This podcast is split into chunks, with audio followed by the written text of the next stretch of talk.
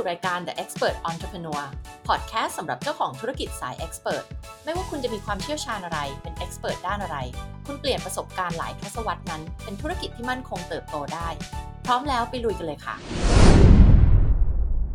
ก่อนที่จะเข้าเนื้อหาของ episode วันนี้นะคะ อยากจะมาโปรโมท Premium Offer Masterclass ซึ่งเป็นคล้ายๆเวิร์กช็อปที่เราจะเชิญนะคะ หลาย ๆ ท่านที่เป็นที่สุดของวงการของที่คุณอยู่นะคะ แล้วเราก็จะมาทำเวิร์กช็อปการเกี่ยวกับธุรกิจของคุณ โดยเวิร์กช็อปอันนี้จะจัดในวันที่ 24 สิงหาเป็นเวลาทุ่มหนึ่งถึง2ทุ่มครึ่ง ทีนี้เวิร์กช็อปอันนี้เนี่ย เราจะต้องมี requirement ให้กรอกแบบฟอร์มเข้ามาเพื่อที่จะสมัครแล้วเราต้องการที่จะเลือกเฉพาะคนที่มีธุรกิจที่ตรงกับที่เรากำลังมองหาอยู่ แล้วก็ต้องการที่จะสร้างธุรกิจของตัวเองเนี่ยให้เป็นที่สุดของวงการนะคะ ให้ match กับทักษะความสามารถความเป็นที่สุดของคุณ ดังนั้นนะคะ ถ้าคุณฟังอยู่แล้วคุณเป็นตัวจริงนะคะ เป็นตัวจริงที่สุดของวงการเนี่ยเวิร์กช็อปนี้เราจะมา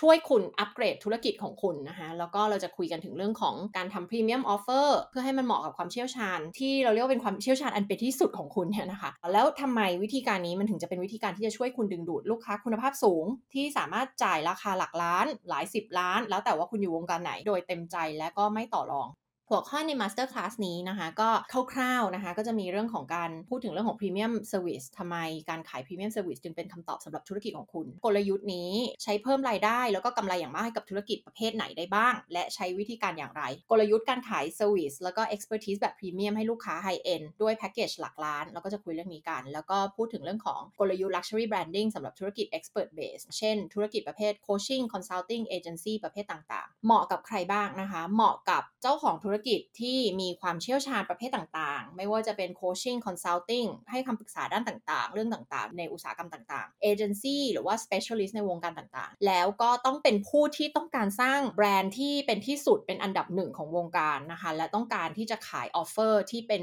premium offer เรียกได้ว่าคุณต้องอยากขายสิ่งที่ราคา สูงที่สุดในวงการที่คุณอยู่อ่าต้องเป็นคนที่ต้องการขายราคาสูงที่สุด หรืออย่างน้อยอยู่ใน top 5%ของวงการที่คุณอยู่ นั่นก็คือต้องการที่จะคิด rate ราคาพรีเมียม แบบราคาบริการหลักล้าน หลัก 10 ล้านร้อยล้าน แล้วแต่ว่าคุณอยู่วงการไหน เพราะคำว่าราคาพรีเมียมเนี่ยมันก็ไม่เหมือนกันสำหรับแต่ละวงการ พูดง่ายๆ ก็คือ top 5%หรือแพงที่สุดในวงการทีนี้เหมาะกับใครอีกอาจจะเหมาะกับคนที่ทำ personal brand แบบ ให้คำปรึกษาเป็นโค้ชอะไรเงี้ยก็อาจจะมีธุรกิจหลาย ๆ อย่าง แต่อยู่ภายใต้ personal brand เดียวกันอะไรอย่างนี้เป็นต้น คุณจำเป็น requirement นะคะสำหรับการเข้าเวิร์กช็อปนี้คือไม่ได้เสียเงินค่ะ แต่จำเป็นต้องมี requirement ครบตามที่เราบอก เป็นคนที่มีคุณสมบัติตามที่เราได้กำหนดมาแล้วนะคะ แล้วก็ต้องการที่จะดึงดูดลูกค้าคุณภาพสูง high end ที่ไม่ต่อรองราคา ต้องการที่จะชาร์จราคาพรีเมียมหลายคนพูดถึงราคาพรีเมียม high end นู่นนี่นั่นนะแต่แบบพอไปดู offer จริง ๆ คือมันไม่ได้พรีเมียมอะนึกออกไหมคะมันแบบขายราคาเท่านี้จริง ๆ คืออาจจะถือว่าราคาสูงกว่า mass brand ทั่วไปสำหรับเราคือมันยังไม่ใช่พรีเมียมอะถ้าจะพรีเมียมถ้าจะเป็น high end จริง ๆ คือจะต้องอยู่แพงที่สุดเลยอะในวงการหรือไม่ก็อยู่ใน top 5%แล้วก็ต้องการที่จะทำ offer ที่ตอบโจทย์ทุกสิ่งที่นิดาได้พูดมา แล้วก็ต้องการที่จะสร้างแบรนด์ที่เป็นที่จดจำอันดับต้นๆของวงการที่คุณอยู่ในอุตสาหกรรมที่คุณอยู่ ถ้าคุณมีคุณสมบัติที่ตรงกับสิ่งที่เรามองหา สมัครเข้ามาได้เลยนะคะ ทางไลน์ แอดโค้ชนิดานะคะ หรือว่าเข้าไปกรอกฟอร์มในรายละเอียดของเพจที่เดี๋ยวนิดาจะแปะไว้ให้ด้วย ก็เข้าไปดูรายละเอียด แล้วก็กดสมัครในนั้นได้เลยนะคะสำหรับผู้ที่ตรงกับ requirement ของเรา เราจะตอบอีเมลกลับไป เพื่อที่จะแจ้งลิงก์ซูมเพื่อที่ถึงเวลาแล้วจะได้เข้ามาร่วมได้ เราเน้นกลุ่มเล็กๆนะคะ เราไม่ได้ต้องการคนเยอะๆนะคะ เราเน้นคุณภาพ แล้วก็ต้องการที่จะทำสิ่งเหล่านี้จริง ๆนะคะ แล้วก็สนใจที่อยากจะมาทำงานร่วมกันนะคะ อย่างที่รู้กันคือของนิดา ไม่ได้มี offer อะไรมากมายนะคะ ไม่ได้แบบ เน้นทำเวิร์กช็อปไม่ได้เน้นขายคอร์สออนไลน์ไม่ได้อะไรสิ่งที่นิดาต้องการทำมากที่สุดคือการทำงาน long term กับลูกค้า เพราะว่าการทำงาน long term มันคือวิธีที่จะทำให้ลูกค้าได้รับผลลัพธ์จริง ๆ นั่นคือเหตุผลที่ทำไมลูกค้าอยู่กับเราหลายปี นั่นคือเหตุผลที่ทำไมนิดาพูดถึงเรื่องของ customer for life business model ซึ่งถ้าว่าใครได้ฟังพอดแคสต์นะคะเดี๋ยวก็จะมีพูดถึงเรื่องนี้เรื่องของ customer for life business model สำคัญยังไง แล้วก็เราก็สนับสนุนนุนให้ลูกค้าทุกคนทำเหมือนกัน สิ่งที่เราตามหาก็คือคนที่เป็นที่สุดของวงการที่ต้องการจะเป็นคนที่มองหาที่ปรึกษาหรือโค้ชที่จะมาทำงานด้วยกันเป็นเวลาหลาย ๆ ปี หรืออย่างน้อยปีหนึ่งเนี่ยแต่ prefer คือหลาย ๆ ปี แล้วก็อยากที่จะเป็นส่วนร่วมในการซัพพอร์ตให้ธุรกิจของคุณเติบโต และเป็นที่หนึ่งในวงการได้ ซึ่งทั้งหมดนี้แน่นอนไม่ใช่เรื่องที่เกิดในช่วงเวลาข้ามคืน ไม่ได้เป็นสิ่งที่แบบ เสกปุ๊บจ้างโค้ชจ้าง consultant แล้วก็สำเร็จได้เลยไม่ใช่นะคะ แต่เป็นสิ่งที่ต้องลงมือทำอย่างจริงจัง ต้องทำสิ่งที่บางทีเราไม่ได้อยากจะทำต้องเผชิญหน้ากับความจริงและปัญหาที่มันมีอยู่ในธุรกิจของเรา ดังนั้นถ้ารู้สึกว่านี่คือสิ่งที่ตอบโจทย์ของคุณ เป็นสิ่งที่คุณสนใจแล้วก็มองหากดสมัครเข้ามาได้เลย การเข้าเวิร์กช็อปนี้ไม่เสียค่าใช้จ่าย สิ่งที่เราต้องการคือเราต้องการตามหาคนที่ใช่คนที่เป็นที่สุดของวงการนะคะถามว่าใครฟังอยู่แล้วรู้สึกรู้จักใครที่รู้สึกว่าคนนี้นี่แหละคือที่สุดของวงการแล้วก็ต้องการสิ่งนี้ต้องการการ support การช่วยเหลือต้องการคนที่จะมาเป็นนักกลยุทธ์ให้กับธุรกิจของคุณนะคะ ก็กดสมัครเข้ามาได้เลยหรือว่าแชร์ให้เพื่อนๆที่คุณรู้สึกว่าเป็นตัวจริงของวงการ ก็เข้ามากรอกฟอร์ม แล้วก็ถ้าเรารู้สึกว่าเป็น good fit เป็นคนที่แบบใช่เลย เราตามหาเจ้าของธุรกิจแบบนี้แหละ เดี๋ยวเราก็จะอีเมลตอบกลับไปนะคะสำหรับใครที่ไม่ตรงกับ requirement ของเรา เราอาจจะตอบกลับไปว่ายังไม่ตรงกับ requirement หรือว่าสิ่งที่เรากำลังมองหาสำหรับการจัดเวิร์กช็อปครั้งนี้ก็ต้องขอบอกไว้ก่อนนะอย่าโกรธกันนะคะ เพราะว่าเราต้องการ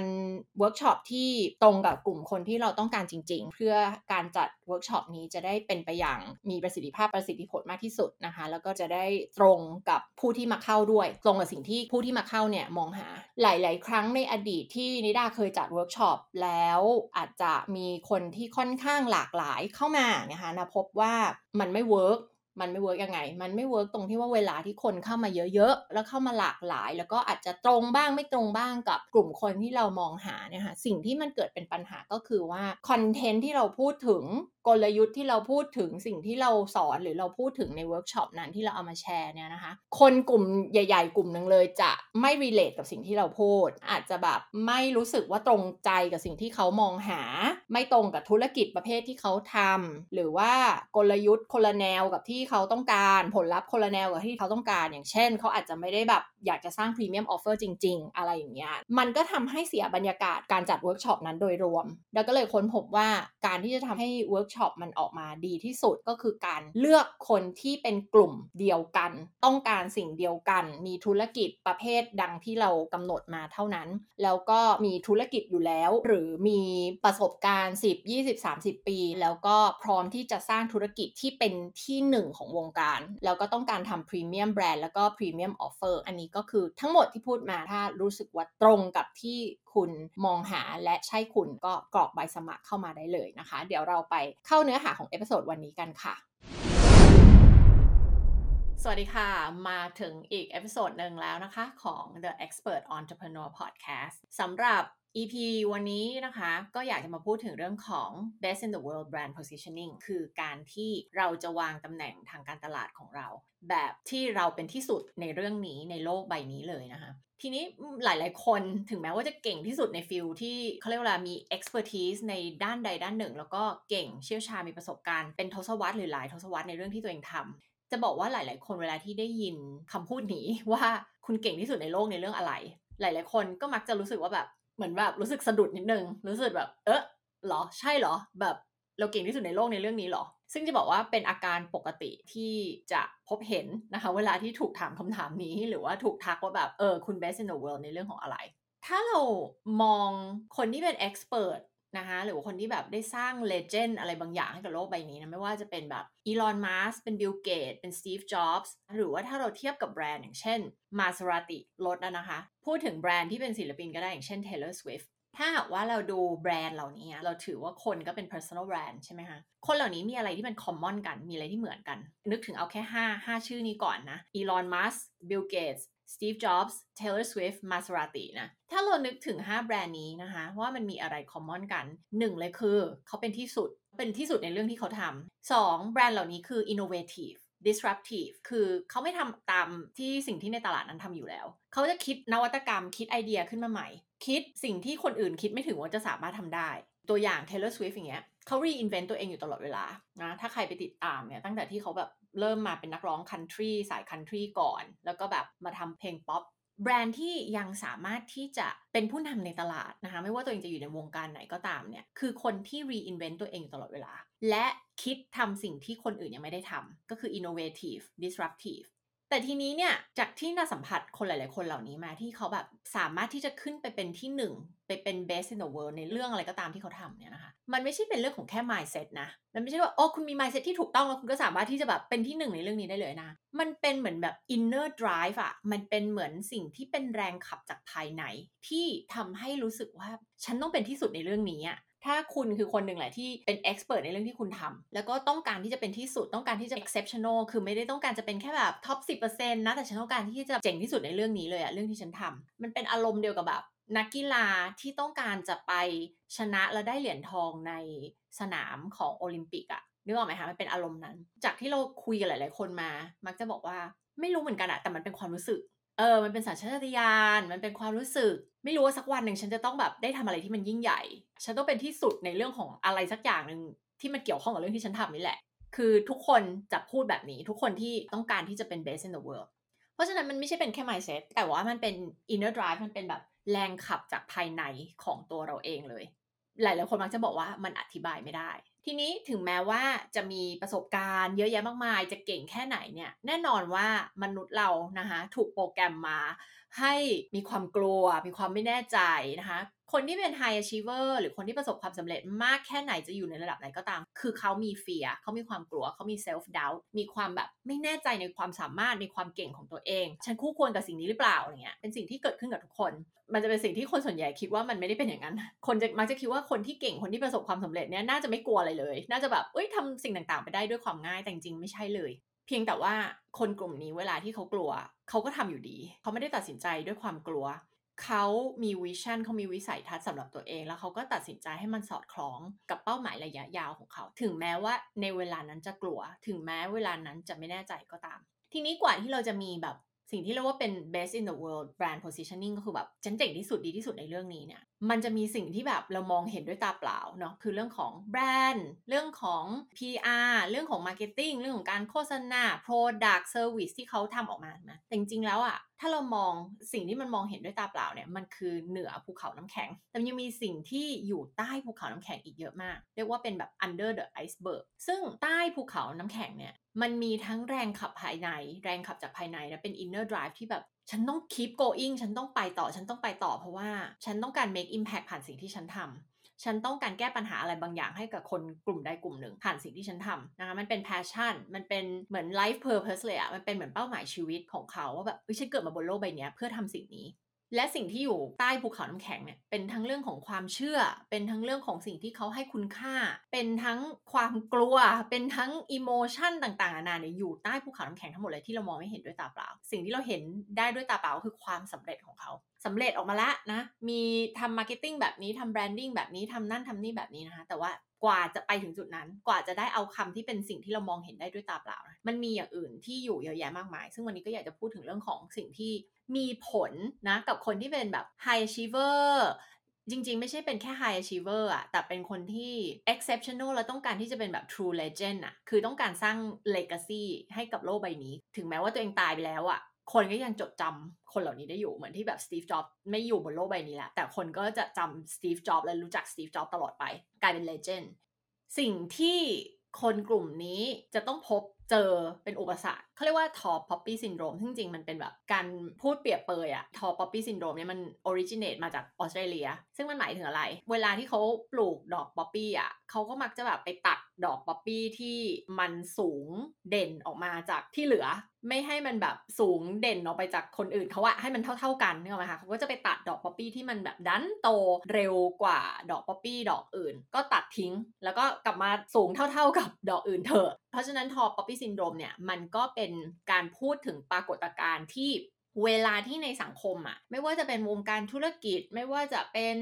สายนักวิชาการ หรือเกี่ยวข้องกับความเชี่ยวชาญอะไรสักอย่างหนึ่งหรืออะไรก็ตามในในสังคมเนี่ยเวลาที่มันมีใครที่สำเร็จมากๆเนี่ยนะคะ ก็มักจะถูกสังคมนะหรือถูกคนในองค์กร หรือถูกคนในสังคมหรือในโซเชียลมีเดียเนี่ยพยายามที่จะเป็นไงคะตัด ตัดให้เธออย่าสูงมากเกินไปเลย เธอเธอลงมามาสูงเท่าๆกับคนอื่นเถอะอย่าสำเร็จอย่าสูงเกิน อย่าทะเยอทะยานมากเกินอย่าอะไรเงี้ยแล้วก็จะถูกตำหนิถูกว่าถูก criticize ต่างๆ นานา แล้วก็ส่งผลกระทบต่อคนที่ประสบความสำเร็จคนนั้น สิ่งที่เกิดขึ้นเนี่ย เจ้าตัวอาจจะไม่รู้ตัวนะคะ แต่จริงๆ มันเกิดเอฟเฟกหลาย ๆ อย่างหนึ่งเลยเนี่ยจริง ๆ แล้วมนุษย์เราเราเป็นสัตว์สังคมเนาะเพราะฉะนั้นเนี่ยเราก็จะถูกโปรแกรมมาให้สามัคคีให้อยู่กับคนได้ อย่าสร้างความขัดแย้ง อย่าทำให้คนอื่นรู้สึกไม่ดีนะอะไรอย่างเงี้ยนะคะ สิ่งนี้มันเป็นธรรมชาติของมนุษย์ ดังนั้นเนี่ยเวลาที่เราประสบความสำเร็จแล้วแบบอุ๊ยมีคนวิพากษ์วิจารณ์เรา มีคนบอกว่า เอ้ย ก็ไม่ได้เก่งขนาดหรอกแค่โชคดี อ่าเนื้อออกไหมคะหรือว่าอ่าอาจจะพยายามมาชี้ให้เห็นจุดอ่อนของคนที่ประสบความสำเร็จ ว่าแบบเนี่ยคนนี้มีข้อเสียอย่างนั้นอย่างนี้นะอะไรเงี้ยหรือว่าจะถูกกีดกันออกจากกลุ่มหรืออะไรต่างๆ นานาเกิดความอิจฉาริษยาต่างๆเนี่ยนะคะมันก็ส่งผลทำให้คนที่ประสบความสำเร็จมากๆเนี่ย เกิดความรู้สึกว่าเฮ้ยงั้นฉันฉันอย่าเด่นมากเออถ้าฉันเด่นมากเดี๋ยวคนแบบไม่พอใจเราอะไรเงี้ยเดี๋ยวคนไม่ชอบเราอะไรเงี้ยนะคะซึ่งสิ่งเหล่านี้มันเกิดอยู่ในระดับจิตใต้สำนึกนะบางทีก็ไม่รู้ตัวว่าว่าเกิดขึ้น ทีนี้อะไรล่ะที่มันเป็นสัญญาณบ่งบอกนะคะว่าเราอาจจะกำลังพบเจออยู่กับทอปพับบี้ซินโดรมตัวอย่างเช่น ไม่กล้ารับคำชมจากคนอื่น หรือว่ารู้สึกเวลาที่คนชมก็ต้องแบบโอ้ยมันไม่จริงเราก็แค่โชคดี เราก็ไม่ได้เก่งขนาดนั้นหรอกอะไรเงี้ยนะคะ หรือเราอาจจะไม่กล้าที่จะแชร์แบบไอเดียใหม่ๆนะคะ หรือความคิดที่มันค่อนข้างแตกต่างจากคนส่วนใหญ่เรากลัวเราไม่กล้าที่จะแบบเด่น หรือว่าทำตัวโดดเด่นออกมา หรือมีไอเดียที่มันแบบว่าเจ๋งกว่าคนอื่น ไม่กล้าพูด เดี๋ยวคนไม่ชอบเราเดี๋ยวไม่ชอบไอเดียเราอะไรเงี้ยนะคะ หรือเดี๋ยวเราจะทำให้คนอื่นรู้สึกแย่ว่าเขาว่าแบบคิดไม่ได้แบบเราอะไรเงี้ยนึกออกไหมคะ อะ มันก็จะมีอาการหลาย ๆ อย่างเกิดขึ้นที่เราพยายามที่จะดาวน์เพลย์ก็คือเราพยายามทำตัวให้ลดตัวเองลงมา เพื่อให้คนอื่นไม่ต้องรู้สึกแย่ อะนึกออกไหมคะ อันนี้แหละมันคือ tall poppy syndrome หรือบางทีเรามีเป้าหมายที่ยิ่งใหญ่แต่เราก็แบบ เออมันใหญ่เกินไปเราอย่าไปแบบพยายามที่จะสำเร็จในเป้าหมายเหล่านั้นเลยนะ เราทำตัวแบบว่าธรรมดากลางๆดีกว่าสำเร็จได้แต่อย่าสำเร็จมากเกินไปอะไรเงี้ยหรือเวลาที่สำเร็จก็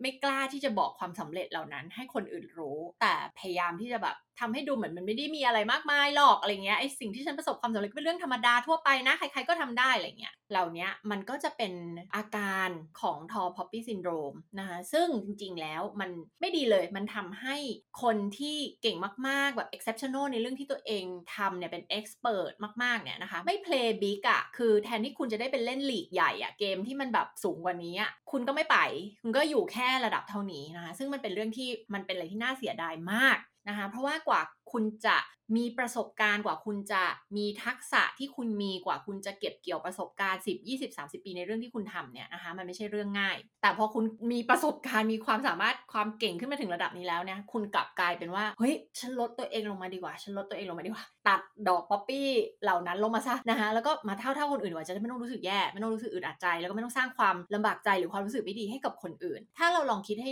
ดีๆนะคะมีสิ่งนี้เกิดขึ้นได้ไม่หมดเลยในสังคมให้เราเห็น ไม่ว่าจะเป็นในโรงเรียนมหาวิทยาลัย องค์กร สังคมทั่วไปเลยนะคะ เราจะเห็นตัวอย่างของปรากฏการณ์เนี้ยเกิดขึ้น ถ้าหากว่าเราเริ่มสังเกตเราก็จะเริ่มเห็น ทีนี้ถ้าเรารู้ตัวแล้วล่ะ ถ้าเรารู้ตัวว่าเออตอนนี้ tall poppy syndrome กำลัง affect เราละแต่เรารู้ว่าเราอะเจ๋งในเรื่องที่เราทำเราเป็นที่สุดในวงการนี้เนี่ย วิธีการรับมือก็คือให้คุณเข้าใจก่อน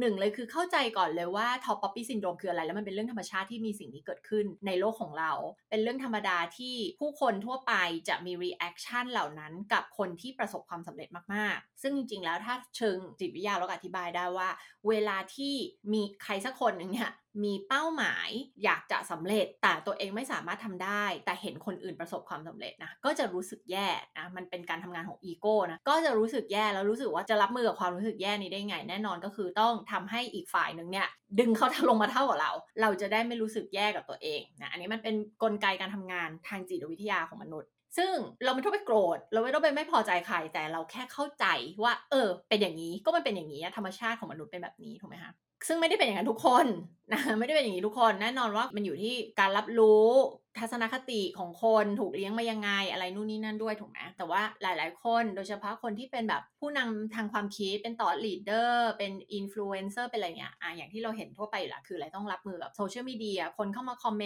นต์คนเข้ามา cyberbullyingอะไรต่างๆ ซึ่งอันเนี้ยมันก็อธิบายได้ด้วยหลาย ๆ ทฤษฎีหลาย ๆ ปรากฏการณ์หลาย ๆ เหตุผลนะคะแต่ว่าหนึ่งในนั้นก็คือว่าเวลาที่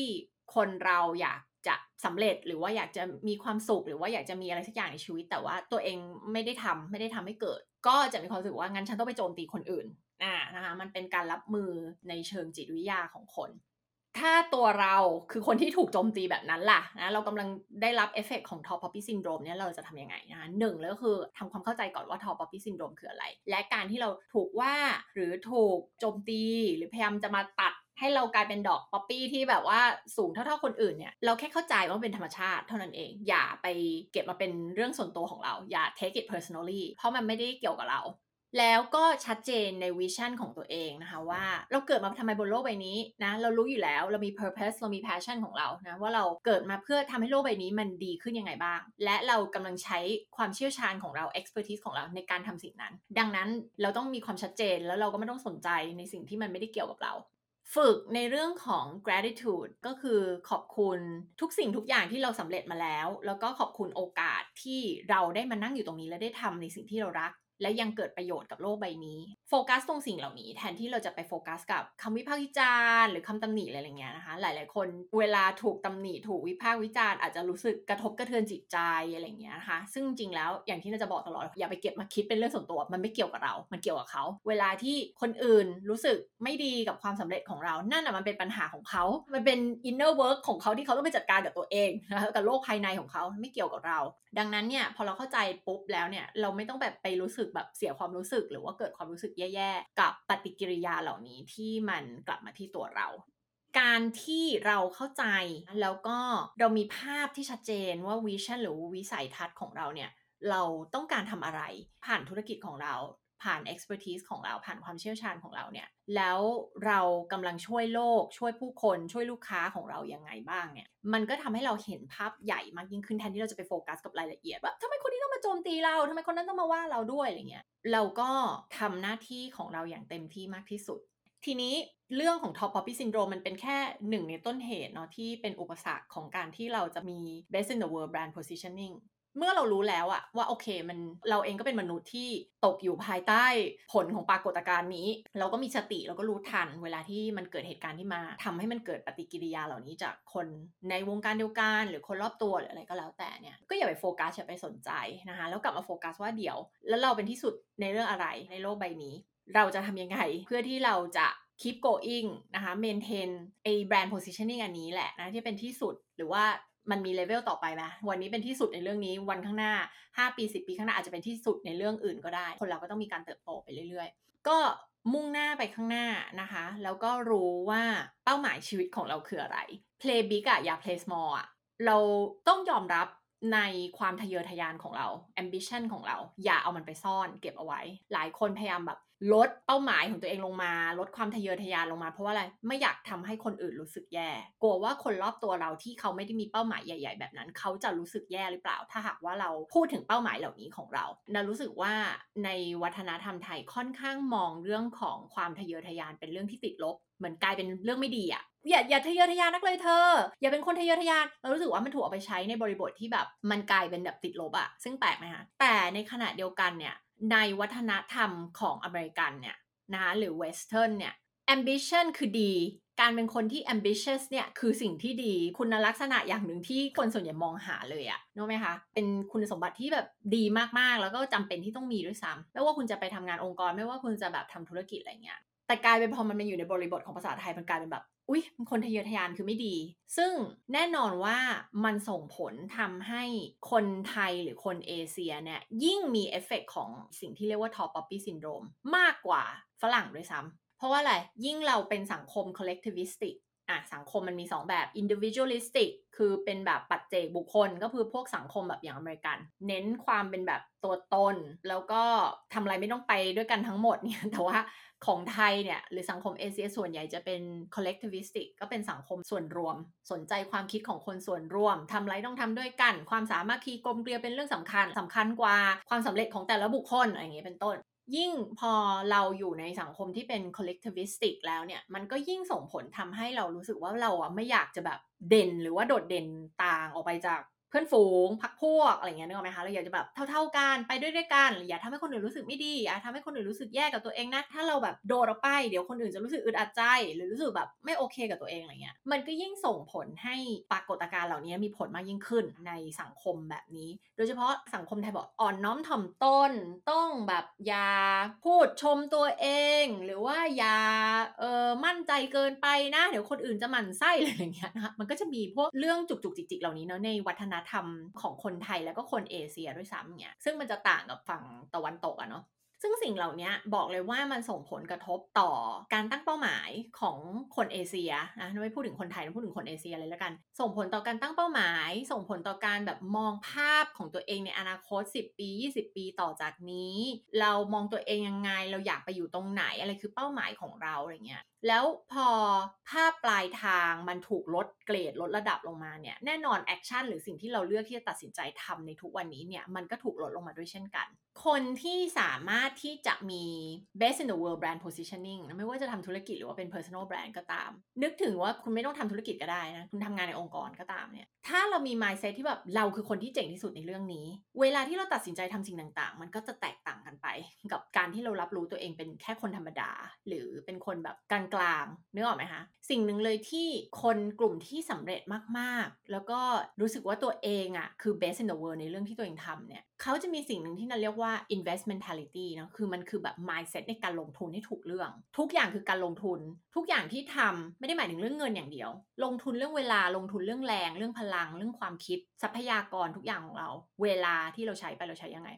คนที่มี investmentality เนี่ย จะคิดเสมอว่าเมื่อฉันทำสิ่งนี้ไปแล้วอะมันได้ return กลับมาเป็นอะไร ถ้าฉันต้องลงทุนจ้างคนนี้มาช่วยฉันทำงาน มันไม่ได้มองเป็น expense ไม่ได้มองเป็นค่าใช้จ่าย แต่มองว่าการที่ได้คนเจ๋งๆ ขนาดนี้มาเนี่ยโหผลตอบแทนที่มันกลับมาสำหรับธุรกิจของเราเนี่ยมันเยอะมากๆเลยนะอะเมื่อเทียบกับถ้าเราไปจ้างคนที่กลางๆ ผล return ที่กลับมาสำหรับธุรกิจเราอาจจะไม่ได้ดีมากเท่าไหร่ ซึ่งผลที่ว่าเนี่ยไม่ใช่เป็นเรื่องของเงินอย่างเดียว แต่เป็นเรื่องของแบบงานผลงานที่เราสามารถ deliver ให้กับลูกค้าของเราเนี่ยมันจะเจ๋งมากสักแค่ไหนถ้าฉันจ้างคนนี้มาช่วย หรือแม้กระทั่งทุกวันน่ะที่เราใช้ชีวิตอยู่วันหนึ่งเรามีเวลา 24 ชั่วโมง เวลาที่เราใช้ไปแต่ละนาทีแต่ละชั่วโมงเนี่ยเราใช้ไปกับเรื่องอะไรนะแล้วการที่เราใช้ไปกับเรื่องเหล่านั้นเนี่ยมันคือการ invest เวลาของเราถูกไหมมันคือการลงทุนในเรื่องของเวลา มันไม่ใช่สิ่งที่ไม่มีต้นทุน มันใช้ต้นทุนในเรื่องของเวลาไปเรียบร้อยแล้ว ถึงแม้เวลาจะสิ่งที่ไม่สามารถมองเห็นด้วยตาเปล่าก็ตามเนี่ย เราได้ใช้แรง ใช้สมอง ใช้เวลาไปกับสิ่งที่คุณเลือกที่จะทำในแต่ละวันเนี่ย แล้ว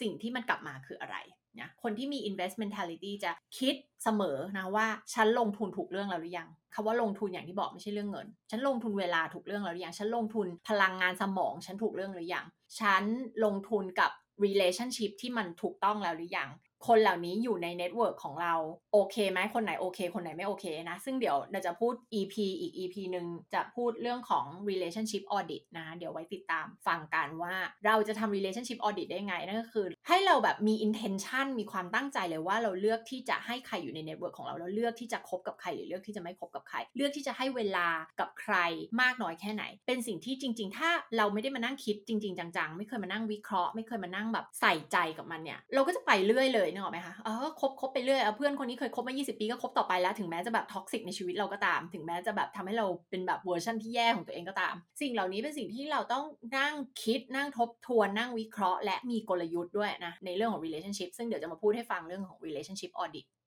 เราลงทุนกับอะไรเราลงทุนอย่างไรนะคะแล้วเรา make decision ยังไงอะไม่ว่าเล็กหรือใหญ่เนี่ยสุดท้ายแล้วส่งผลต่อ outcome ในชีวิตของเราเสมอ ไม่ว่าจะเป็นเรื่องชีวิตด้านต่างๆ หรือว่าเรื่องธุรกิจก็ตาม คนที่มี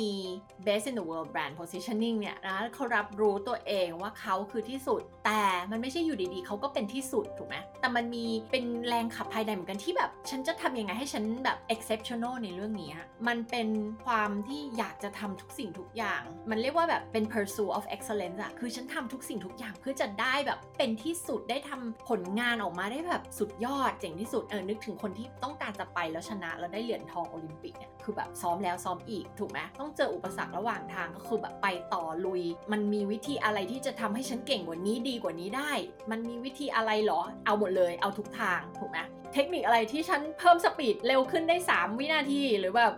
2.1 วินาที ฉันก็ฉันก็เอาหมดเลย นั่นแหละมันคือ pursuit of excellence มันคือทำยังไงให้ฉันเข้าใกล้ความเป็นที่สุดอะได้มากที่สุด ซึ่งสิ่งเหล่านี้มันเป็นสิ่งที่เราอาจจะไม่เห็นด้วยตาเปล่าว่านี่คือสิ่งที่มันเป็นแรงขับที่อยู่ภายใต้ความคิดของคนเหล่านี้ มันเป็นเหมือนแบบอยู่ภายใต้ภูเขาน้ำแข็ง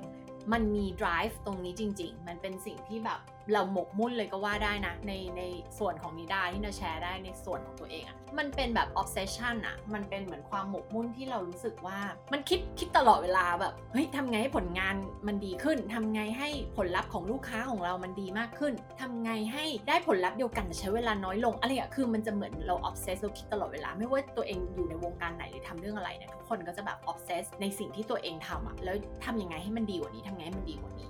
สิ่งที่มันมาพร้อมกับไอการทำแบบนี้ตลอดเวลา มันก็คือเราพยายามคิดไอเดียใหม่ที่มันจะ work กว่าเดิม นั่นก็คือคำว่า innovation คือการพยายามคิดแก้ปัญหาเดิม หรืออาจจะเป็นปัญหาใหม่ที่ลูกค้าคุณยังไม่รู้ด้วยซ้ำว่ามีเนี่ยนะด้วย disruptive solution เป็นแบบ solution ใหม่อะที่มันออกมาแบบเขย่าวงการ ที่มันทำให้แบบเฮ้ยคู่แข่งงงนี่ทำอะไรกันอะ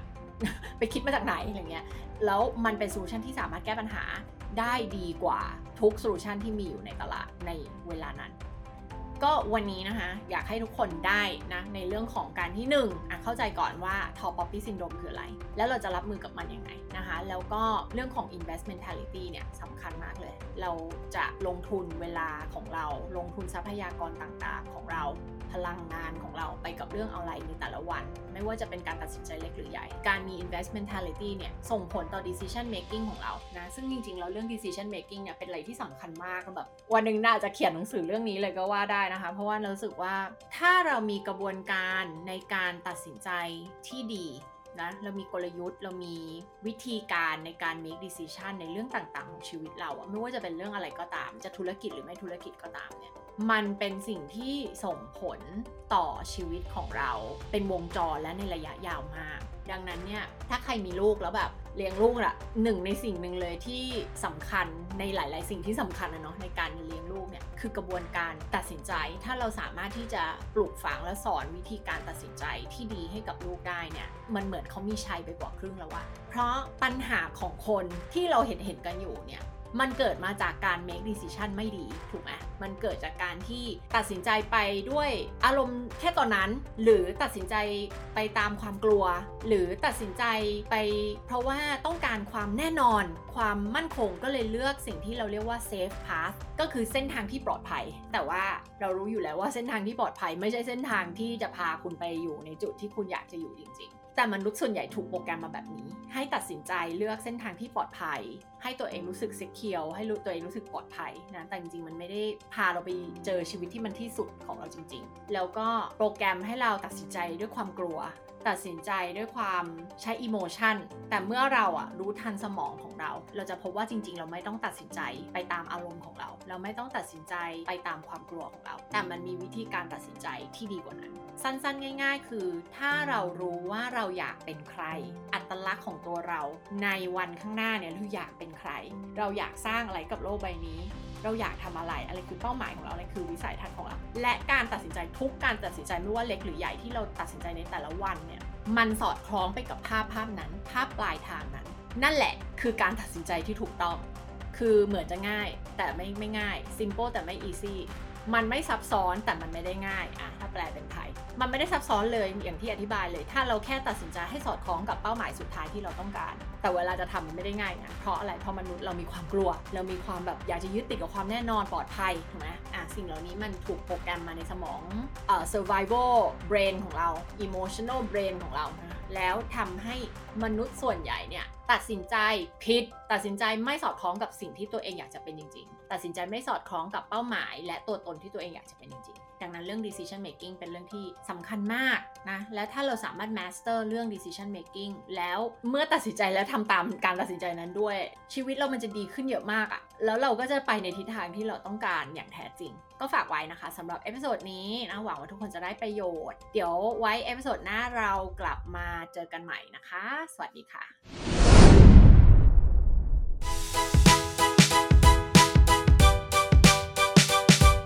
ขอบคุณที่ติดตามกันมากับอีกหนึ่ง episode ของเรา ติดตามนิดาได้ตามช่องทางต่างๆในต่อไปนี้นะคะ Facebook โคชนิดา Instagram นิดาเลิศ .th Clubhouse นิดาเลิศ และสำหรับใครที่สนใจสั่งซื้อหนังสือ Shine from Within ส่องแสงเจิดจรัสจากภายใน